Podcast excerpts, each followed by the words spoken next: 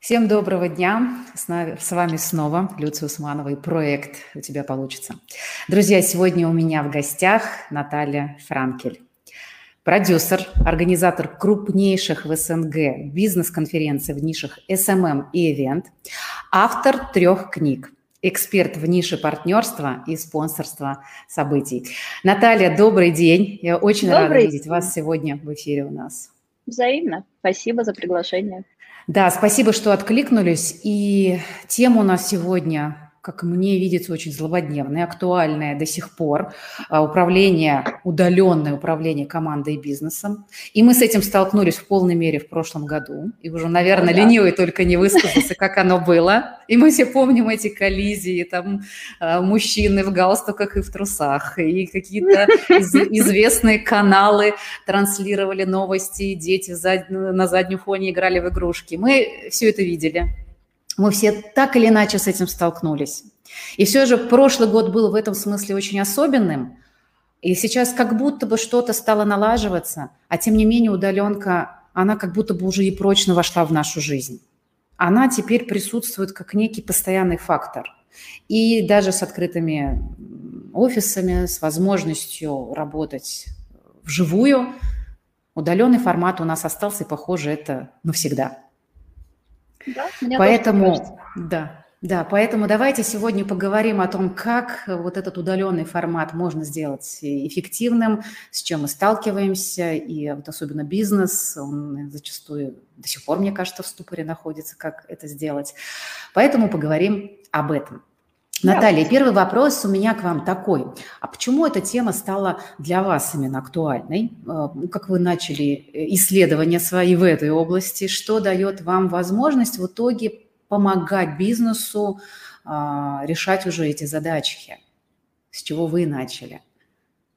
А, начали мы с того, что с 2015 года, когда, собственно, начался мой бизнес и все мои проекты, мы изначально работали только удаленно.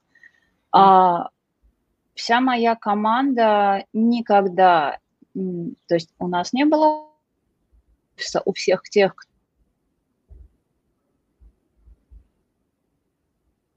не все те, не всех тех людей, которые сейчас есть в команде, а там больше 40 человек уже, я вообще когда-либо видела вживую. То есть mm-hmm. мы видимся там в Zoom, мы, у нас есть чат, э, рабочие всякие пространства, но э, я их не видела. И в то же время э, у нас получается очень эффективно делать свои проекты. Это и онлайн-проекты, и офлайн проекты То есть это не про то, что э, онлайн это эффективно для тех, кто делает э, проекты в онлайне. Нет, онлайн э, работа, она, на мой взгляд, эффективна для абсолютно любой ниши, для абсолютно любой сферы деятельности, где возможно где это возможно. Понятно, что если мы говорим про знаю, салон красоты, например, то mm-hmm. ну, не, не получится перевести этих людей на удаленку, как бы не хотелось. Но когда мы говорим про любую управленческую административную работу, да, я вижу в этом огромный потенциал для тех, кто еще не, и огромное поле роста для тех, кто уже там. И mm-hmm. опыт мой э, прошлого, прошлой весны, когда ко мне обратился наш очень крупный петербургский крупная петербургская площадка Экспофорум, это площадка, где проходит Петербургский международный экономический форум.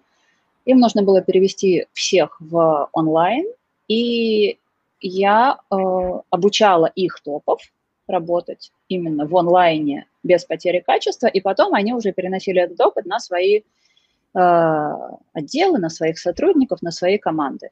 И и да, у них получилось. То есть это кейс, который показывает, что все эффективно и все возможно, если хотеть и если понимать, зачем, и понимать, какой результат стоит у команды, как там точка Б. Угу. Угу. Ну да, на самом-то деле онлайн у нас появился не в прошлом году, просто в прошлом-то году мы его хлебнули все. И, например, да. в нашем бизнесе мы сталкивались с онлайн-работой постоянно, потому что имели, э, имеем зарубежных партнеров. Да, и понятно, что там несколько раз в год поездки неизбежны и встречи личные, но mm-hmm. все остальное время оно действительно уходит в онлайн, и слава богу, что такая возможность на сегодня есть. Но то, о чем вы говорите, когда большие проекты, да, такие серьезные, выходят в онлайн и организовывают их, это, конечно, а, совершенно другая ступенька, уже совершенно другой подход, потому что, ну, ведь зачастую все ну, все но, по-новому как будто бы, да, а, инерция мышления, она как? Она как кажется, что вот а, то, что мы как привыкли работать вживую, вот это надо просто скопировать и перенести в онлайн. Но я так подозреваю, что на самом деле не все так. Но да? есть нюансы. Но есть нюансы, да, потому что все же мы друг друга не видим, как, например, в офисе мы можем, особенно в открытых пространствах, да, офисных, э, видеть друг друга, а здесь все же мы какое-то время коммуницируем, а все остальное уходит либо в переписку, либо в документооборот, а, либо так далее. Помню в том году, когда мы, а, ну, как и все, отправили сотрудников на удаленку, а у нас с супругом один из проектов – это совместный бизнес – у нас было очень много возмущения, потому что это было очень странно. И это было вообще непонятно. Кто-то проснулся утром вовремя, кто-то нет. И вообще, вообще как оно происходит? Кто-то там, извините, из души только что вылез, и как это вообще... Ну, это были, конечно, те первые дни ляпы, с которыми мы столкнулись, потому что вообще было непонятно, и вообще поле неопределенности. Но, тем не менее, вот, например, я как эм, бизнесмен, у меня всегда вопрос, а что а, делает моя команда тогда, когда я ее не вижу? В тот момент, когда я ее не могу, э, не могу ей управлять. Я не могу вот так по щелчку э, увидеть, как-то проконтролировать, спросить, узнать и точно подтвердить, а что в этот момент вообще происходит. Это, конечно, некие, опять же, вот эти инерционные подходы, которые они были раньше. Ведь на самом деле можно и по-другому оценивать, я это тоже понимаю. Давайте mm-hmm. все-таки поговорим да, об этом, как же это возможно. То есть вот с какими основными проблемами сталкивается там, руководитель, управленец, бизнесмен, когда организовывают, может быть, полностью бизнес целиком, или какая-то часть команды, или вся команда у него находится на удалении, как вы совершенно э, справедливо заметили, бизнес сам может быть ну, и живым, то есть как бы mm-hmm можем и в офлайне иметь, а команду часть или полностью в онлайне. Какие основные вот эти проблемы вы видите, с чем вы сталкивались, когда организовывали вот эти проекты? А, когда все начали в прошлом году переходить на удаленку, то столкнулись с двумя основными проблемами, так как я много и консультировала, и наблюдала просто за тем, что обсуждается. Основных проблем было две. Первое – это – не прописанные бизнес-процессы, алгоритмы и базы знаний, что породило хаос. То есть не получается сказать, эй, Вась, а где там у нас вот это что-то mm-hmm. там? А, Маш, а сделай мне быстренько вот это там что-нибудь. А, усложнилась вот эта коммуникация с Васей, с Машей, mm-hmm. которая показала, что если бы у того, кто просит, был описанный алгоритм, то есть чтобы получить то-то, надо зайти туда-то, там будет, э, не знаю, такой-то материал, такой-то документ – ему не надо будет просить ни Васю, ни Машу, он сэкономит время Васи Маши, и он сэкономит свое время и сделает свою работу более эффективной. То есть первое – это не прописанные вообще внутренние э, документы, которых, э, которые все лихорадочно, ну не, не все, но на самом деле очень многие люди лихорадочно прописывали в прошлом году чтобы mm-hmm. вот эти дыры коммуникационные, дыры процессуальные хоть как-то и это было прямо, вот когда мы работали с Экспо-форумом, просто самый крупный такой показательный проект, поэтому я о них упоминаю. А, это было просто одним из заданий. У них было много домашек, они мне их сдавали. Одно из домашек было описать структуру базы знаний вашего отдела, проанализировать, что у вас есть, чего нет, что там, а, с нормальной информацией, что устаревшее, и составить план, как вы с этим будете работать, как вы это будете устранять. А, и прям это очень сильно лечит а, вот эти такие неэффективные процессы. А вторая проблема, с которой все столкнулись, это а, оказалось, что очень много людей, оказывается, настолько бурно имитировали свою деятельность в живых офисах, что когда вот эта имитация пропала, не пропала возможность имитировать, то сразу стало понятно, что до 60%, вот просто, просто на секунду надо представить себе эту цифру, mm-hmm. до 60% людей в разных компаниях а, просто паразитировали на своих коллегах, по факту не принося ни пользы, ни результата, ничего своему работодателю. Вот. Звучит прямо, страшно. Звучит дико просто, потому что Вообще, если, допустим... И признаться в этом себе, как же сложно. А когда это маленький какой-нибудь микробизнес, ну, ну, ну, тоже неладно, да, но, ну, хотя бы можно понять, там, пока бизнес вырастешь, все шишки можно собрать. Но когда это какой-то крупный, реально крупный проект, крупный бизнес с десятками, сотнями сотрудников, и выясняется, что там годами человек платил зарплату, бонусы, там что-нибудь еще, содержал по факту огромное количество неэффективных сотрудников, mm-hmm. тем самым тормозя свой бизнес, тормозя свои процессы, делая их неэффективными, развиваясь медленнее и хуже, чем, допустим, теоретически он бы мог, если бы все были классные. Ну и если это все умножить на всех, потому что ну, это общая история, это не что-то там вау, локальный э, исключение из правил, это общая история. Если вот это все перемножить, то получается абсолютно страшная картина. Очень печальная такая, депрессивная. Э, и, и я об этом говорю ну, достаточно спокойно, потому что, ну, если я говорю про свою команду, то так как мы изначально работаем удаленно, ни у кого никогда э, не было шанса отсидеться с чаечком и там как-то по, поделегировать свои задачи, что невозможно, то э, изначально у меня в команде, не только у меня, я знаю другие команды, не то чтобы мы такие тут на белом э, коне, а все остальные там в хвосте плетутся. Э, но просто за себя говоря, я знаю, что в команде у меня работают люди, которые реально эффективны. И это все вот благодаря удаленке, благодаря сложному там, входу трехступенчатому э, в команду э, решается. И за счет этого они классно работают. Ну, и я, безусловно, горжусь тем, какие они ко мне в итоге приходят. Классно. Это очень Но... здорово.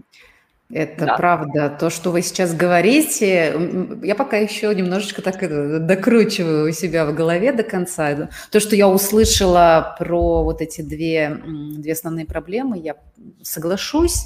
У меня есть немножечко, не, не в плане даже, что добавить или подискутировать, но как-то э, один момент, который, на что я бы хотела обратить внимание, касаемых описания бизнес-процессов, описания угу. а, вот этих операционных а, процессов, да, что происходит происходит, где можно брать информацию, как вот эта коммуникация, как эта цепочка а, выстраивается. Это здорово, когда бизнес структурирован, когда все четко, понятно и логично. Но, да. И это правда работает, и это очень но это правда здорово. И мы в свое время тоже имели опыт описания бизнес-процессов. Когда мы это сделали, мы поняли, что где там есть э, слепые зоны, где mm-hmm. есть какие-то сложности, где мы проваливаемся и так далее. А потом, знаете, когда ну, время меняется, что-то происходит, там один кризис меняет другой, там э, меняется сам рынок, меняется какая-то бизнес-среда, и ты понимаешь, что есть еще вопрос вот этой гибкости, да, приспосабливаемости к тому, что происходит. И вот здесь возникает вопрос, он на самом-то деле касается не, не только удаленки, как вы понимаете, да, вот это то, что я Конечно. сейчас сразу услышала, и как это, как больная боль моя в том числе, о том, как быть и структурированным одновременно с гибкостью, подстраиваясь под то изменение, которое происходит. Вот в нашей сфере, она, конечно, очень специфическая, в нашей сфере я говорю про бизнес, да, который упомянул, у меня разные проекты есть, но она такая очень медленная в какой-то степени, да, она имеет отношение к строительству. Инертная. Инертная – это инженерные сети, коммуникации, это оборудование, да, и это, правда, очень инертная среда, но когда она начинает меняться, с одной стороны, а, как бы вот эта медленность изменений, она плоха или хороша, там можно про это долго говорить, но с другой стороны, когда все поменялось, ты не понимаешь, как а, под это приспособиться. Она вроде бы инертная, и что-то остается по инерции, а что-то появилось новое. И вот эти все стандарты, которые были описаны, они совершенно не работают в новых условиях. Mm-hmm. То есть опять ты понимаешь с тем, что нужно менять стандарты, и а, опять же тут часть удаленки, часть вот этих всех процессов – а ты еще до конца не понимаешь, куда выворачивает э, твоя область. И ты не понимаешь, как приспособиться. И в какой-то момент лично мы пришли к тому, что так, сейчас пока отложили все стандарты в сторону, да, всю вот эту описательную часть, мы пока переходим на некое даже ручное, что ли, управление, в том смысле, что начинаешь реагировать буквально как в танце с тем, что происходит. Mm-hmm. До какого-то некого, может быть, этапа, что ли, ну, сложно сказать, стабильности, но некое, может быть... Э, затишье какое-то. Затишье, когда хотя бы ты понимаешь, как происходит взаимодействие, потому что, ну, вот это то, с чем мы в нашей вот этой области столкнулись, я не говорю там про инфобизнес, про другие свои проекты, там абсолютно другие истории происходят, но это то, что это тоже накладывает, да, на там, собственника, на бизнесмена вопросы, как же при всей неопределенности, связанной с удаленкой, еще и внести вот эту неопределенность, связанную с тем, что как-то меняется, а ты еще будучи там, я не знаю, по 15, по 20 лет в этом бизнесе, сам не догоняешь, где она куда что вывернет. С этим вы сталкивались с такими вопросами при организации? А. Как вы решаете вопрос этой гибкости, связанной и со стандартизацией, и с описательной частью, и вот с тем, что нужно еще и нос по ветру держать? А, да, мы сталкивались, потому что, а, во-первых, сталкивались у себя, во-вторых, вот вы как раз говорите про строительный бизнес. У меня была компания, которая еще очень интересно пришла девушка, у нее компания Бюро техники, это петербургская наша компания, которая делает инжиниринговые сети крупным застройщикам и круп, ну, крупным стройкам. И еще до пандемии мы работали с ней за полгода примерно. Она пришла и сказала, я бы хотела перейти на удаленку. Угу. И вот как раз вот все, всю ее команду, вот эти все, всех проектировщиков и инженеров, и вот всех этих ребят – мы как раз переводили, и где-то к Новому году, к 20-му, у нее все было уже ок, они все уже перешли, все сделали, и, ну и дальше они вот это все уже встречали в удаленном формате. И, ну, это такое, ну, попадание просто. Mm-hmm. Вовремя подумала об этом. А мне кажется, что ну, максимально эффективно в такой ситуации, конечно, не надо всеми силами пытаться прописать промежуточный стандарт, потому что, ну как же мы тут без промежуточного стандарта mm-hmm. сейчас вот будем работать, это же снижает нашу идеальность э, в наших же глазах. Ну да. А, пусть а, локально ничего страшного, если будет что-то не прописано, просто главное, чтобы... Тут очень важный еще момент есть, в любой ситуации, в турбулентной, и в спокойной, и в стабильной, и в меняющейся, чтобы каждый член команды хотел и старался сделать лучшее из возможного в своей зоне ответственности. То есть, во-первых, не надо лезть в чужую, во-вторых, не надо а, пытаться взять на себя а, что-нибудь за себя из этого парня, потому что я тут такой самоотверженный герой. Но в то же время в своей зоне, если человек будет вот просто всеми силами стараться решить задачу, решить вот появляющиеся вот эти ситуативные проблемы. И если он будет достаточно профессионален и ответственен, чтобы вот чтобы брать на себя ответственность в моменте, чтобы принимать решения, может быть сложное, может быть вообще этого решения мы никогда не принимали, и я тут сейчас вообще первый человек, кто должен взять на себя силы, вот, найти в себе силы и придумать решение нетипичной ситуации. Но если, а, и чем больше, точнее, в команде людей, которые могут так действовать, тем, ну вот, вот, очень классно, и тем больше шансов, что м, даже из самой м, сложной ситуации, из самой турбулентной, а, можно будет вырулить с минимальными потерями. Я не говорю, что можно будет вырулить гарантированно. Я не говорю, да. что можно будет вырулить Гарантии победителем. Вообще Гарантий вообще нет, и чем быстрее все это поймут, тем, э, ну, это как ко мне приходили прекрасные ребята и говорят, вот мы слышали, вы там с экспофорумом работали, давайте вы тоже с нами поработать, но нам нужны гарантии, что мы выйдем на показатели до пандемийные. Я говорю, ребят, гарантий я не могу вам дать. И мы не договорились в итоге, они сказали, что они работают только с а, подрядчиками, которые гарантируют им результат. Но я внутри себя порадовалась, конечно, за то, что у них такие да. классные подрядчики. Высокие стандарты и такие подрядчики. Да, но для меня это просто невозможно, потому что колоссальное количество всего зависит от тех людей, которые будут работать в этой команде, и колоссальное количество всего не зависит ни от кого, потому что, ну вот, у нас появилось новое постановление правительства, и мы должны под него подстроиться. Да, Чем мы профессиональнее и чем мы проще берем на себя ответственность и стараемся сделать максимально круто, тем больше шансов, что у нас что-то получится. Угу. Да, я с вами согласна, и э, здесь мы как бы переходим к тому, что важна, э, стандарты важны. Действительно, те области, в которых есть возможность отписать эти скрипты, они должны быть. И это действительно упрощает жизнь. Но есть вот та, тот фактор неопределенности, о котором мы говорим. И знаете, так интересно, я всего, со вчерашней ночи по сегодняшний день там пописывала пост. Такой у меня лонгрид получился, не успела выложить. Он так и называется «Неопределенность». Потому что я сама на эту тему очень много думаю. Вот вы говорите... Я буду его очень ждать. Я прям все вот после нашего эфира выложу и, и сошлюсь еще на наш эфир, потому что это действительно очень сильно перекликнулось вот эта неопределенность, да, она та, что, что пугает действительно многих, и, и гарантий нет. Ну, просто нет. нет. Особенно сейчас. И вот именно потому, что их нет, надо становиться гибким. И вот мы как раз перешли к вопросу о самой команде, о тех людях, которые вовлечены в проект, которые заинтересованы или не очень в нем, о том, какие-то люди. И как эту команду сформировать. И я вот услышала э, у вас э, то, как вы про свой опыт сказали, что в мою команду попадает человек после, э, простите меня, если немножко ошиблась, трехступенчатой э, системы отбора, да? Да, да, да. Расскажите, пожалуйста, что же это за такая система, если вы можете этим поделиться с нами, что помогает вам создать команду во, в таком хорошем, сильном смысле этого слова людей вовлеченных, интересующихся, мотивированных, как, как бы там уже не заезженным это слово не было, тех людей, которые хотят и могут.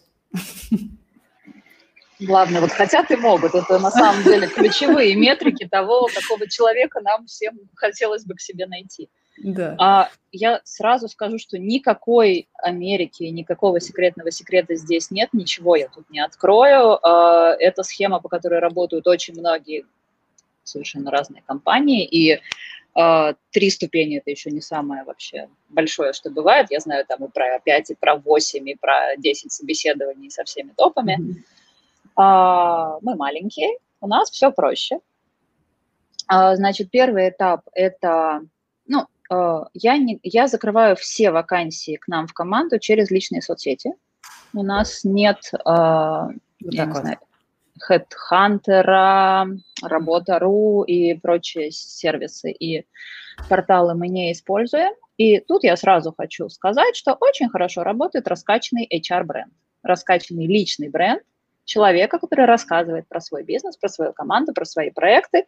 И, соответственно, у нас личный бренд порождает HR-бренд меня как работодателя, как человека, у которого есть классные вызовы, задачи, вот это вот тоже заезженные вызовы, нам нужны вызовы, а, но, но, но что делать, да, ну правда. Ну что делать, это так Много всякого, всяких вызовов. Да, да. И себе, и тем, кто э, осмель, а, а, отваживается. На, самом деле у этого есть э, вторая сторона медали. Э, многие люди не подают заявки, потому что потом я узнаю, ну, я не знаю, я так боялся, ну, у вас же там, типа, все такие звезды, а я-то еще там, ну, типа, маленький. А, вот. Значит, первое – это отклик на размещенную вакансию. То есть, соответственно, я сразу, это такой своеобразный фильтр, я получаю отклики в основном от людей, которые меня читают. Mm-hmm. И они уже не э, вот эти, э, которые ковровой бомбардировкой откликаются на, не знаю, менеджер в HeadHunter, без уточнения, что за менеджер. Их там может быть там, сотни, тысячи, сколько угодно. Откликаются те люди, которые меня читают. Это первая ступень, это письмо. Они мне пишут письмо, там в э, вакансии указана конкретная почта, на которую надо написать, до какого момента надо написать. Это тоже такие маркеры. Если человек спрашивает, а куда написать, или начинает писать мне в личку, присылает все свои вот эти километры своего э, скопированного с HeadHunter а, как, резюме. Mm-hmm. Ну, тут, тут сразу все понятненько. Хочется очень работать с людьми, которые умеют читать глазами. Да. А, они пишут письмо, и уже в этом письме они отвечают на вопросы, которые есть в вакансии. Почему к нам? От, откуда вы про нас знаете? Что вы хотите в нашей, компании, в нашей команде? э, сделать для вот, ну, на, на той вакансии, которая открыта. И, ну, короче, там несколько вопросов, просто чтобы человек рассказал о себе, э, потому что из этого уже очень много видно. А дальше, если мне понравилось, ну, естественно, надо приложить свое там, жизнеописание или резюме, ну, там у кого что есть, кто-то очень креативно подходит, кто-то специально прямо делает такое, очень красивую презентацию себя, кто-то присылает mm-hmm. видео. Это все ок, это все прям я очень э, одобряю, и там, если вы хотите прислать там про себя в, не знаю, фильм, классно, пришлите Да, почему нет? Если, если тем более вы соискатель на какого-нибудь э, видео, там, не знаю, видео человека. А дальше, если ок, они получают тест, и тест это, да, тестовое не оплачивается, на этом этапе отсеивается еще процентов 10, они говорят, в смысле вы не оплатите мое время? Я не оплачу ваше время. А, тест большой, то есть, ну, я понимаю, сколько времени нужно на то, чтобы его сделать. Это там 3, 4, 5, 6 часов. То есть это, ну, нормально, так надо сесть. Это не тест там да-нет, это тест с заданиями. Причем там разные задания. И на то, как человек, на образ мышления, на а, сколько вариантов решения сложной, как, сложной рабочей ситуации он сможет предложить, насколько он честен и прямолинеен, потому что, ну, мое любимое, в общем, на этом есть один видеоролик, э, сырой видеоролик, отчетный, как, как раз о нашей конференции, как раз в Казани, кстати. Mm. А, а, это, а что за конференция, это, простите, это была у вас? Была SMM, SMM десант, мы делали, ага. это была у нас тестовая линейка, мы делали такие в разные регионы, делали десанты. А, там сырой первый, первая итерация ролика, она пятиминутная, и там, собственно, надо честно сказать, что ролик плохой и объяснить, почему. А, потому что мне не надо, чтобы мой менеджер меня жалел, например, и говорил, ой, какой милый, так мило музыка подобрана, она так отражает настроение. Ничего она не отражает, отвратительная музыка и очень плохой ролик. А, это второе. Это о смелости, делают... да? Как, как это я могу и о, вообще о свое, и о честности свое мнение донести? Да, и что я не боюсь, там, будучи mm-hmm ну, не знаю, в позиции соискателя, я не боюсь сказать, что, ой, а у вас тут, знаете, что-то вообще не ок. Это очень хорошая такая лакмусовая бумажка. Там несколько всяких разных заданий, они их делают, там тоже есть срок. После того, как они сдали э, тесты, я их проверяю, и, как правило, где-то процентов 10 от подавших, то есть если подавалось человек 70, писали письмо входящее, то человек 5-7 я приглашу на собеседование. Угу. Уже личное общение. Уже личное mm-hmm. общение или Zoom, ну, там, с, ну, кем, понятно, с кем как да, получается. Да. Но это мы говорим сейчас там про конкретные вакансии. Понятно, что там э, на э, это на позицию, например, ивент-менеджера. Вот есть такая, такая, такой отбор, потому что ну, нужны очень сильные ребята. На позицию, например, э, сторисмейкера, э, сторисмейкера, на позицию специалиста по работе с блогерами были другие задачи, естественно. Mm-hmm. Но принцип mm-hmm. такой же, трехступенчатая вот эта история, mm-hmm. которая позволяет сделать очень такой сильный отсев. И mm-hmm. потом они приходят в команду, и они начинают работать, они анбордятся достаточно э, эффективно благодаря тем, кто работает с ними в одном блоке. И за месяц, два, три становится понятно, тянут они или не тянут. То есть это так потому... называемый испытательный срок уже, да, который вы назначаете, да, это уже из нормальной да, истории, когда потому что темп работы это... высокий, да. требования высокие. Я очень хорошо понимаю, как человек может работать там в определенных задачах, когда, например, он мне скажет, что он не успевает или не справляется, я прекрасно пойму, он правда не успевает, потому что много Загрузка задач, угу. или он не успевает, потому что он, ну, бывают медленные люди, это хорошо, там, на аналитику, например, не нужно человека, который очень вот такой движный, драйвовый, и такой вот, видите, очень активный. А, но если мы говорим, например, про ивент-менеджера, да, он должен быть очень быстрый, очень включенный, очень четкий, там, очень пунктуальный, корректный и так далее. И если мы понимаем, что человек не тянет, то дальше есть два пути. Мы или за эти 2-3 месяца понимаем, что у человека есть другие суперсилы, и такое бывает, и такое бывает даже на этапе собеседования. У меня совершенно прекрасная, восхитительная девочка пришла на работу с CRM, Я ее в итоге взяла на работу с CRM, хотя она пришла на специалиста по работе с блогерами. Mm. Зачем так такого чудесного человека тратить на работу с блогерами? Пусть работает с CRM. А, и, конечно же, я смотрю на то, насколько человек реально хочет попасть в нашу команду. Если человека вижу в, периодически в комментариях, там, мы с ним как-то ну, коммуницируем в соцсетях, если человек был у меня волонтером, кстати, вот из волонтеров mm-hmm. у меня сейчас ну, минимум три человека в команде есть, можно больше. Если человек уже подавался на вакансию и не прошел, у меня сейчас девочка есть в команде, офигенно работает, с третьего раза она пришла. Она два раза подавалась, и два раза она доходила до финального собеседования, и два раза я выбирала других девочек. Но в итоге она все равно работает в команде, она добилась. Это тоже своего. определенная черта характера. Это офигенно, это очень да. показательно, это очень да. круто. Да.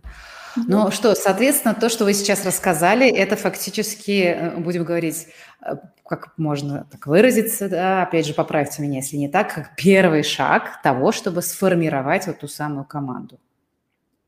Да, то есть это вход.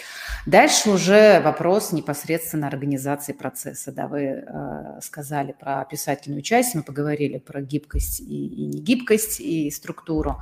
А как вы видите вообще управление в целом? Потому что это какие-то имитации отделов, как э, в структуре организационной, или это некие там линейные, нелинейное управление, или это опять же зависит от проекта, как вы организовываете там структуру иерархии, или там это просто группа творческих людей, которые все друг друга заменяют. Ну, ну, как?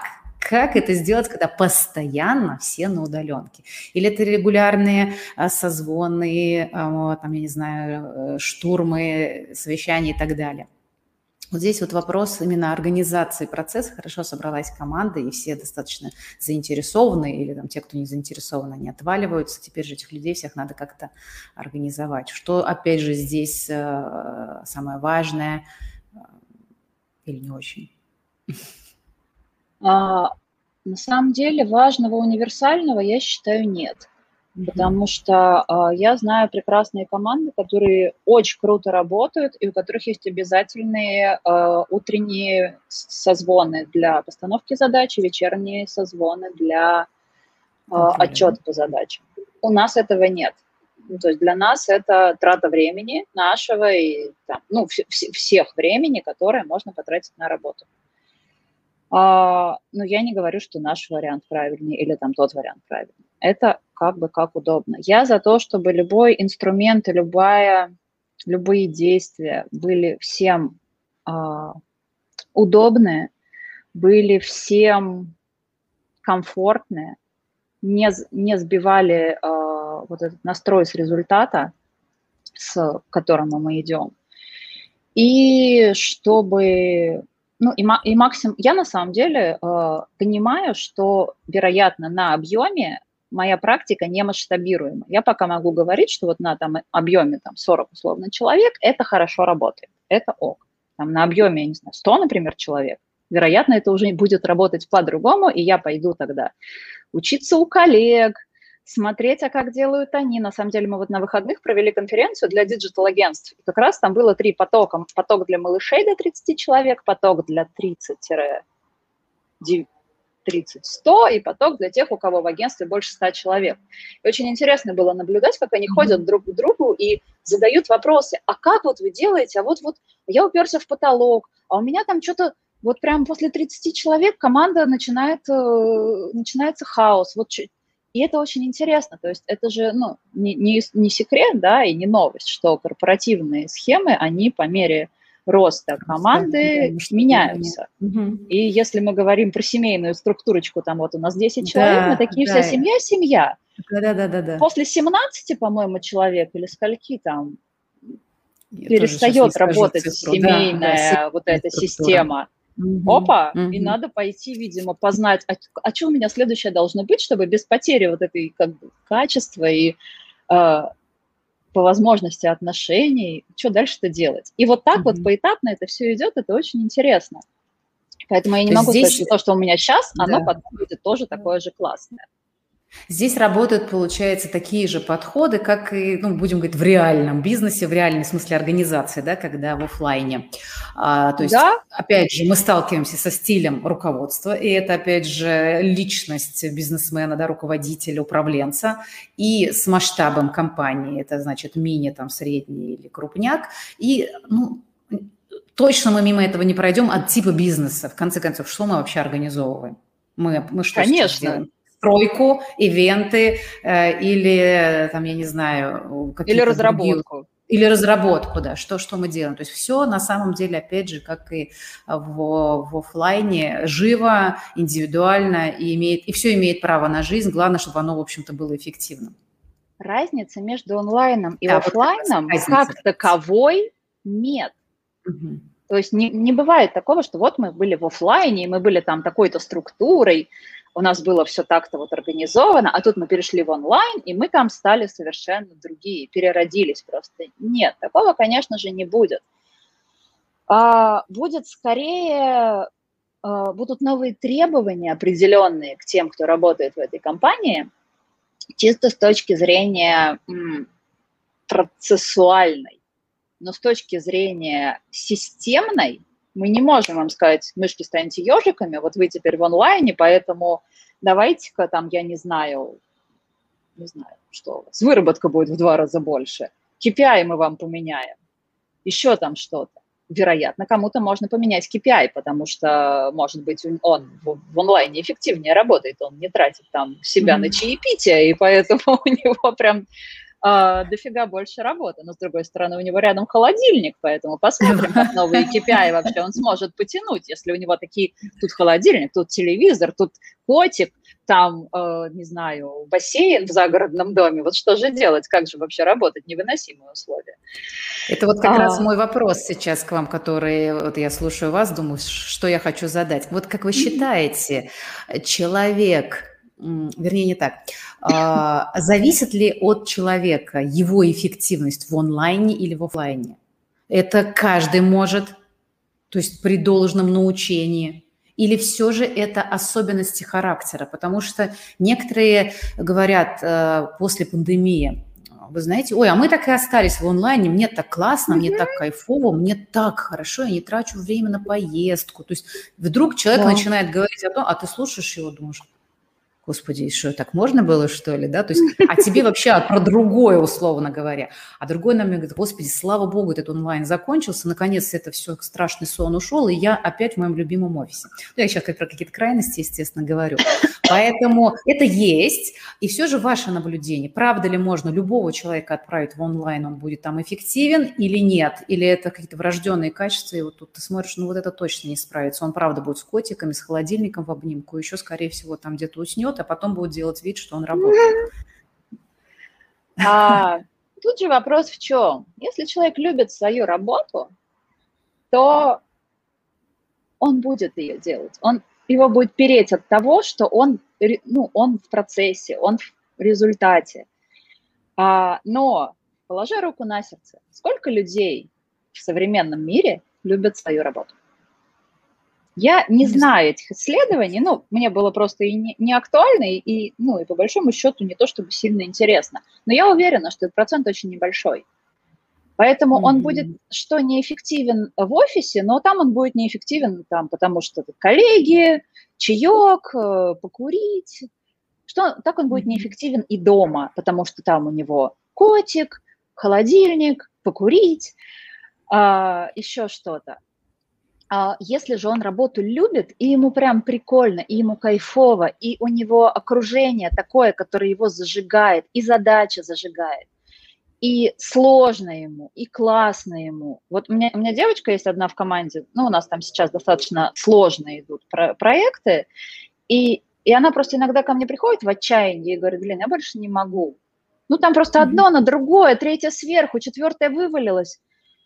А вчера она ко мне приходит, знаешь, говорит, я так кайфовала, вот там была одна ситуация, вот у меня, вот когда я ее сделала, я прям, говорит, такой победительный танец исполнила, потому что я смогла. Ну, там сложная реально была задача, mm-hmm. не нерешаемая, но очень-очень непростая. И, и я понимаю, что человека зажигает собственный успех, потому что это прикольно. Невозможно зажигаться от собственного успеха, когда ты винтик, от которого ничего не зависит, которого не ценят, не любят, не хвалят э, и не замечают. Человек не будет эффективен в такой ситуации, ему незачем. Он получает свои деньги два раза в месяц, ну и классно, ну, хорошо, да, хватает на первичные потребности, ну и ладно. А, вот, поэтому абсолютно, на мой взгляд, не важно, где он в онлайне или в офлайне. Он есть, конечно же, момент, когда, например, у человека однокомнатная квартира, и в ней параллельно э, жена на дистанционке, двое каких-нибудь не очень взрослых детей, э, собака, которая лает на каждый проезжающий лифт, а, и все это вот в однокомнатной квартире, ну, мы можем ситуацию такую представить, это вполне себе угу. воз, возможно. Я помню, как мы тут с, втроем с двумя детьми делили в прошлом апреле квартиру. У них э, у обоих школа, у обоих зумы, у меня работа, и мы вот тут две комнаты и кухня мы поделили и а, как-то справлялись. А у кого-то одна комната, их там, допустим, пять. И им тоже надо как-то это разруливать. Да. Понятно, что этот человек, как бы он не любил свою работу, он взвоет от того, в каких условиях он ее делает. И, конечно, ему кайфовее будет вернуться в офис любименький, где у него целый свой столик mm-hmm. и никаких э, детей и, там, и прочего, и жены, и котика, и собаки. А, но это скорее про, обсто... про внешние обстоятельства, а не про человека. И мы возвращаемся к тому, что если человек свою работу не любит, то он будет неэффективен в любой ситуации. Да, но это вы уже затронули, что называется, такую глобально масштабную проблему вообще нашего бизнеса и вопрос о том, сколько людей любят свою работу. Я, э, Малые я, знаете, проценты, на мой взгляд. Я, знаете, вообще хочу сказать сейчас по-другому. А много людей ли людей вообще любят работу? и, и понимают ли они вообще, что для них любимая работа. Я Зачем настолько... они ее делают? И зачем они ее делают? Я просто почему на это очень сильно реагирую и возбуждаюсь, потому что, ну, наверное, и сама периодически с этим сталкиваюсь э, в коллективе, хотя у нас коллектив много лет уже работает, и сейчас какое-то такое состояние, когда настолько все на своем месте и вот притерлись, и все это, э, ну, как семья. А с другой это стороны, мы всяко разно проходили за наш э, опыт, и ну, у меня предстоит сейчас тоже набор команды там, на новые проекты и так далее. Я понимаю, с чем я столкнусь, понимаю свой там бэкграунд. И при этом я слышу своих коллег, друзей, знакомых, которые сталкиваются ежедневно с вопросом того, что человек хочет работать, или он говорит, я пойду там сейчас биткоинами заниматься, это, простите, это вообще моя там тема триггерная. Потому что я не хочу работать. Там вообще мы про любовь к работе не говорим. Скорее всего, вопрос о том, что человек даже вопросы себе таких не задавал. И, к сожалению, их, правда, много. К счастью, есть те, которые хотят. И тут вопрос, вот возвращаясь да, к вашей системе, мне очень понравилось, как вы это делаете именно через, вот мне понравился первый вход, через соцсети. Вот возвращаясь к этому, важно понять, как э, наладить коммуникацию с теми людьми, которые хотят – как их найти, привлечь к себе. То есть тоже, во-первых, бизнес хотеть найти таких людей, да, будем говорить о том, что тоже здесь бывают разные моменты. И есть сторона, когда люди готовы войти в интересный проект, в интересную команду. Как вопрос, как их состыковать и найти вот эти каналы коммуникации. Ну, сегодня, слава богу, что есть разные. Вот вы э, показали своим примером, что и так тоже можно. Да, это работает. И это работает, и это здорово, и это а, действительно такая хорошая точка входа, когда человек смотрит и понимает, что, а мы, условно говоря, как бы, ну, одной стаи, что называется, да, мне откликается то, что вы пишете, как вы, а, какие ценности вы транслируете, что для вас важно, какую жизнь вы живете, и я, видя, что это откликается, мне становится интересно войти в одно поле а там да. уже проект, а там уже интересы, там что-то другое. И тогда, правда, вопрос удаленный или неудаленный, он и не встанет ну, да, опуская вот эту историю про однокомнатную квартиру и так далее, встанет вопрос желания, мотивации, заряженности принять вызов, что у меня получилось, и как это интересно, да. как это здорово сделать в команде.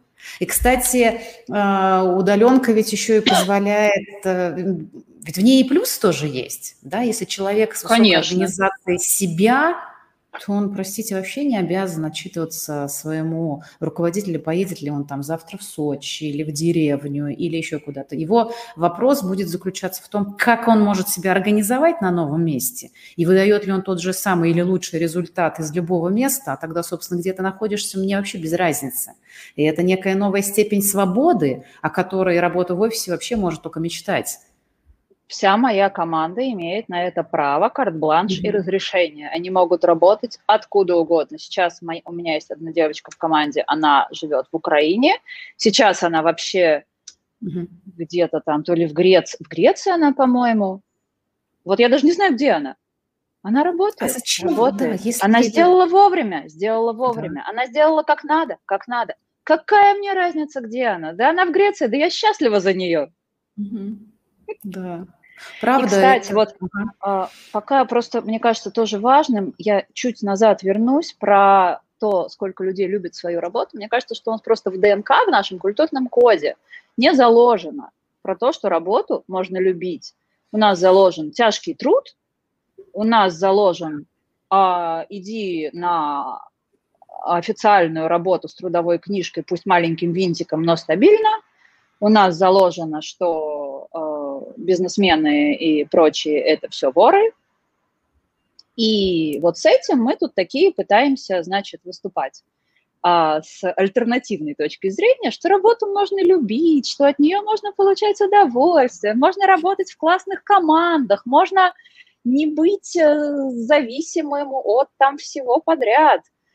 А чтобы переломить общественное мнение, ведь тоже нужно время. Моя мама тоже на первых порах э, спрашивала, а когда ты уже устроишься на нормальную работу. Да, да, да. С этим очень многие сталкивались.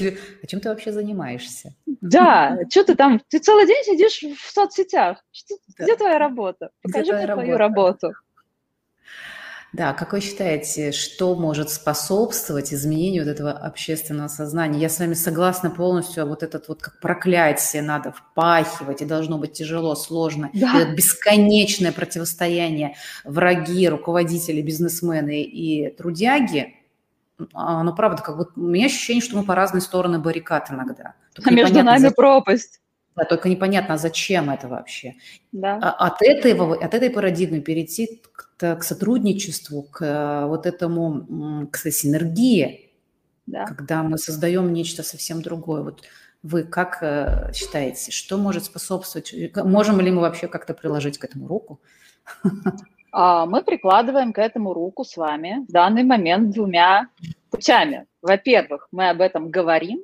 Чем больше будем об этом говорить, о том, что это нормально, тем будет быстрее топиться этот лед. А, и второе – это просто делать свое дело.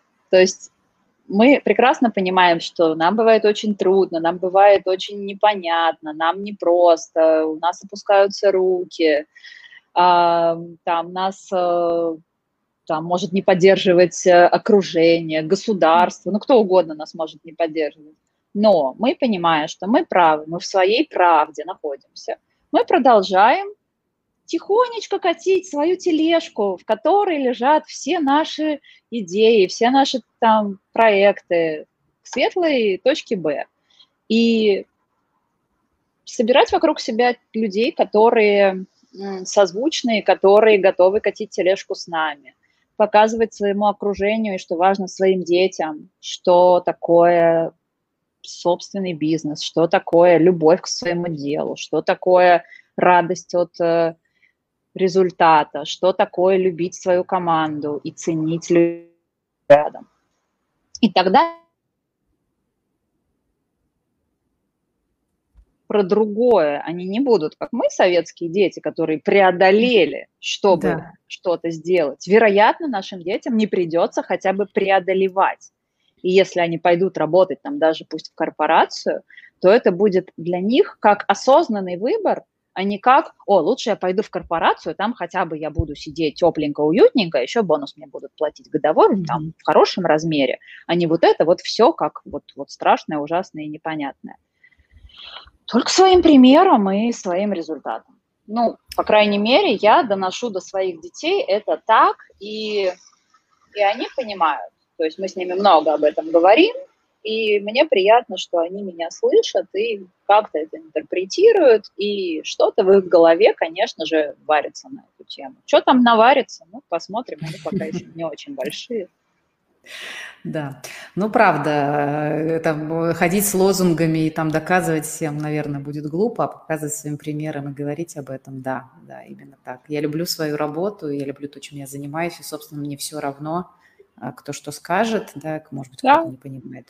Но при этом я продолжаю делать даже в условиях тотальной неопределенности, когда результат мне никто не гарантирует. Вообще, я очень жду пост про неопределенность.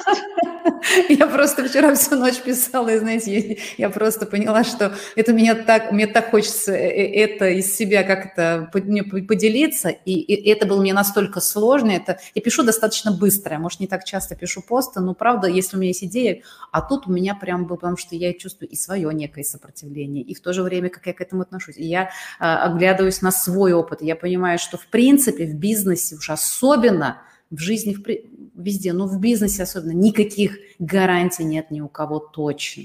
Я не знаю таких. Я даже не знаю даже примеров. А те, кто скажет, что они у них есть, ну, ну нет, нет. это, это будет ну, неправда. Будет, я, я тоже считаю, что это неправда, потому что, ну, это на то и бизнес, и предпринимательство предполагает в себе именно предпринимать шаги, усилия, вытаскивать что-то новое, находить идеи, проекты, какие-то из них умрут, а какие-то будут продолжаться, и это будет тот интерес, который подпитывает в том числе нас, людей, которые делают и продолжают, несмотря на то, что это бывает сложно, правда, очень сложно. Конечно.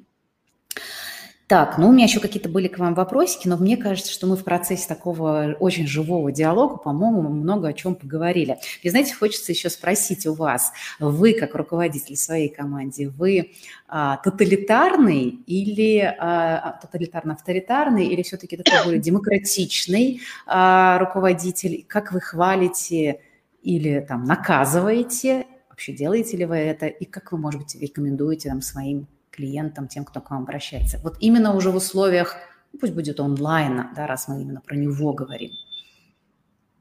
И чем-то а... это отличается от офлайна или нет? А... Да не знаю я, по-моему, ничем не отличается, потому что невозможно стать другим человеком, просто перейдя в другой канал коммуникации. Поэтому если ну, человек вот таков, то он таков и больше никаков. Uh-huh. И, ну, он меняется, если он меняется, он меняется, и опять же, и там, и там. А, я очень... Я человек, который дает очень много свободы и очень много э, личной ответственности. То есть э, самый частый вопрос, который я задаю людям, которые ко мне приходят с вопросом, как мне сделать там это, или что бы ты там тут, а какое тут должно быть решение? Самый частый вопрос, который я им задаю, я отвечаю вопросом на вопрос, я говорю, а как ты думаешь? Угу. То есть я очень хочу, и прям и получается, чтобы люди, которые работают со мной, они умели думать, они умели брать ответственность, они очень хорошо умели понимать свои состояния, свои желания, свои эмоции. У нас абсолютно нормальная ситуация, когда человек спустя год, два, три приходит и говорит, мне надоело, я mm-hmm. хочу заниматься другим. Это честно. И если человек если я могу этому человеку в рамках команды дать эту работу, я ему ее дам и буду искать на его позицию нового человека. А, я общаюсь со всеми периодически лично, ну, там, лично или в переписке, или в созвоне, потому что мне важно понимать, какие у кого настроения, какое у кого вообще, какое внутреннее состояние. Я понимаю, по, там, по разным признакам, когда человек выгорает. И я могу директивно отправить человека в отпуск, даже если сейчас не надо выходить в отпуск, потому что, например, там, ну, сейчас прям очень много работать. Человек пойдет в отпуск, я не буду его спрашивать, я просто попрошу его там. Ну, таких ситуаций было мало, но да, они были.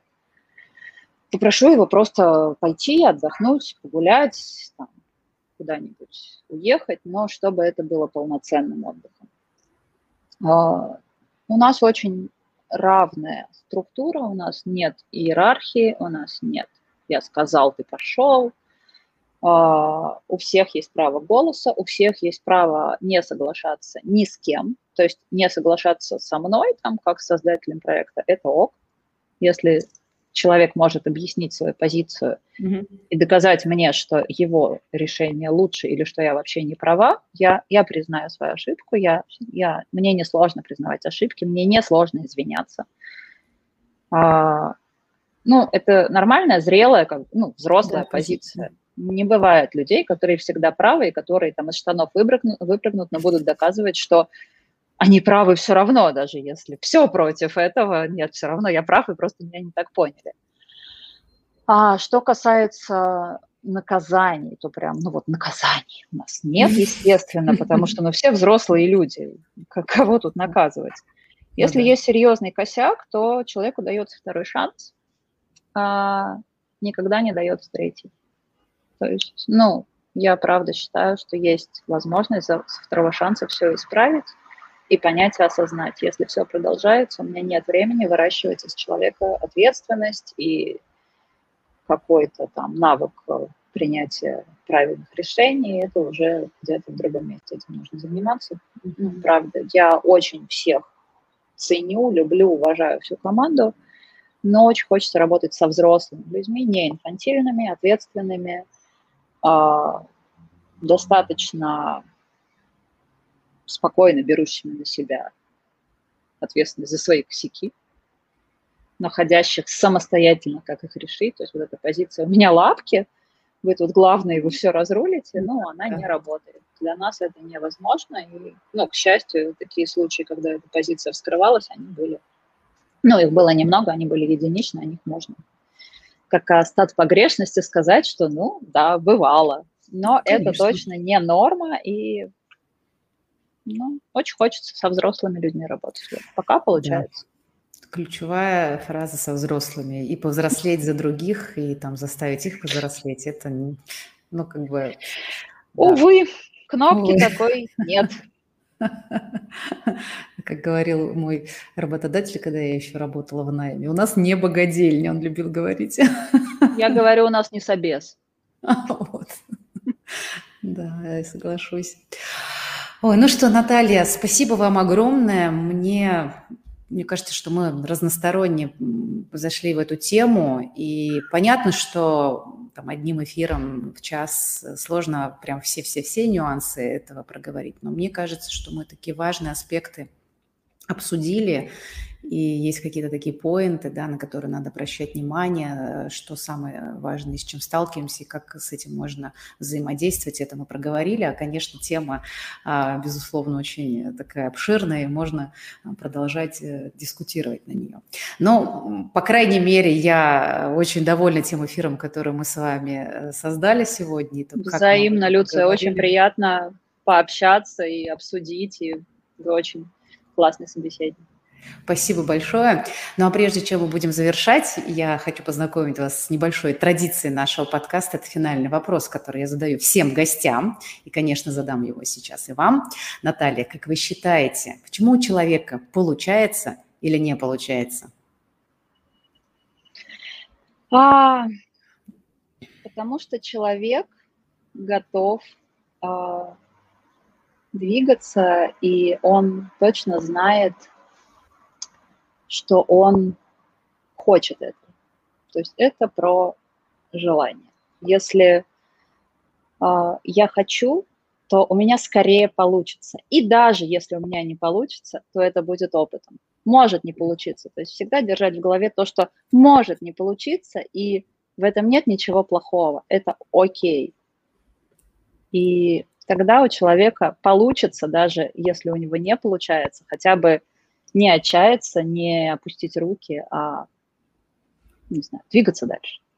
Двигаться дальше, получить опыт. Спасибо, Наталья, спасибо за, за нашу беседу, действительно живую, очень э, позитивную и в то же время очень конструктивную. Спасибо огромное. Спасибо вам, очень, правда, было очень классно.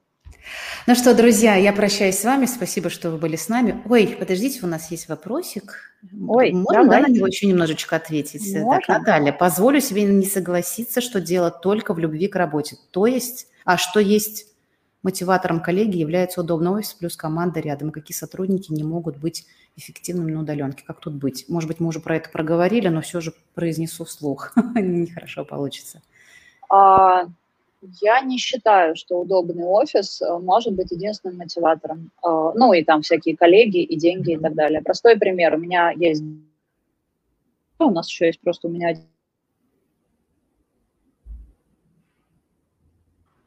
Uh, у меня есть друг, который недавно выходил на абсолютно топовую позицию во всем известной, uh, во всем известную компанию. Вы все ее знаете, вы все ею пользуетесь. Его позвали на очень-очень шоколадную позицию за очень-очень большую, красивую, семизначную сумму, а, в очень красивый офис с очень красивыми вкусными плюшками. А, и человек там выдержал 4 месяца, просто потому что ему не давали принимать решения, развивать направление и делать то, что он очень хотел делать. Он очень хотел сделать лучше тот сектор, в который его позвали руководителем. В огромном-огромном, в огромной компании, которую вы все знаете. Но ему не дали работать. И он ушел, потому что он созидатель. Он любит, чтобы был результат. И он не смог сидеть с классными там офисом, плюшками, людьми, деньгами и так далее. И он ушел. По-моему, вот если человек любит свою работу, то ему плюшек будет недостаточно. Да, да, соглашусь. Ну что, спасибо еще раз. Друзья, спасибо, что были с нами. До новых встреч. Всем пока. Всем счастливо.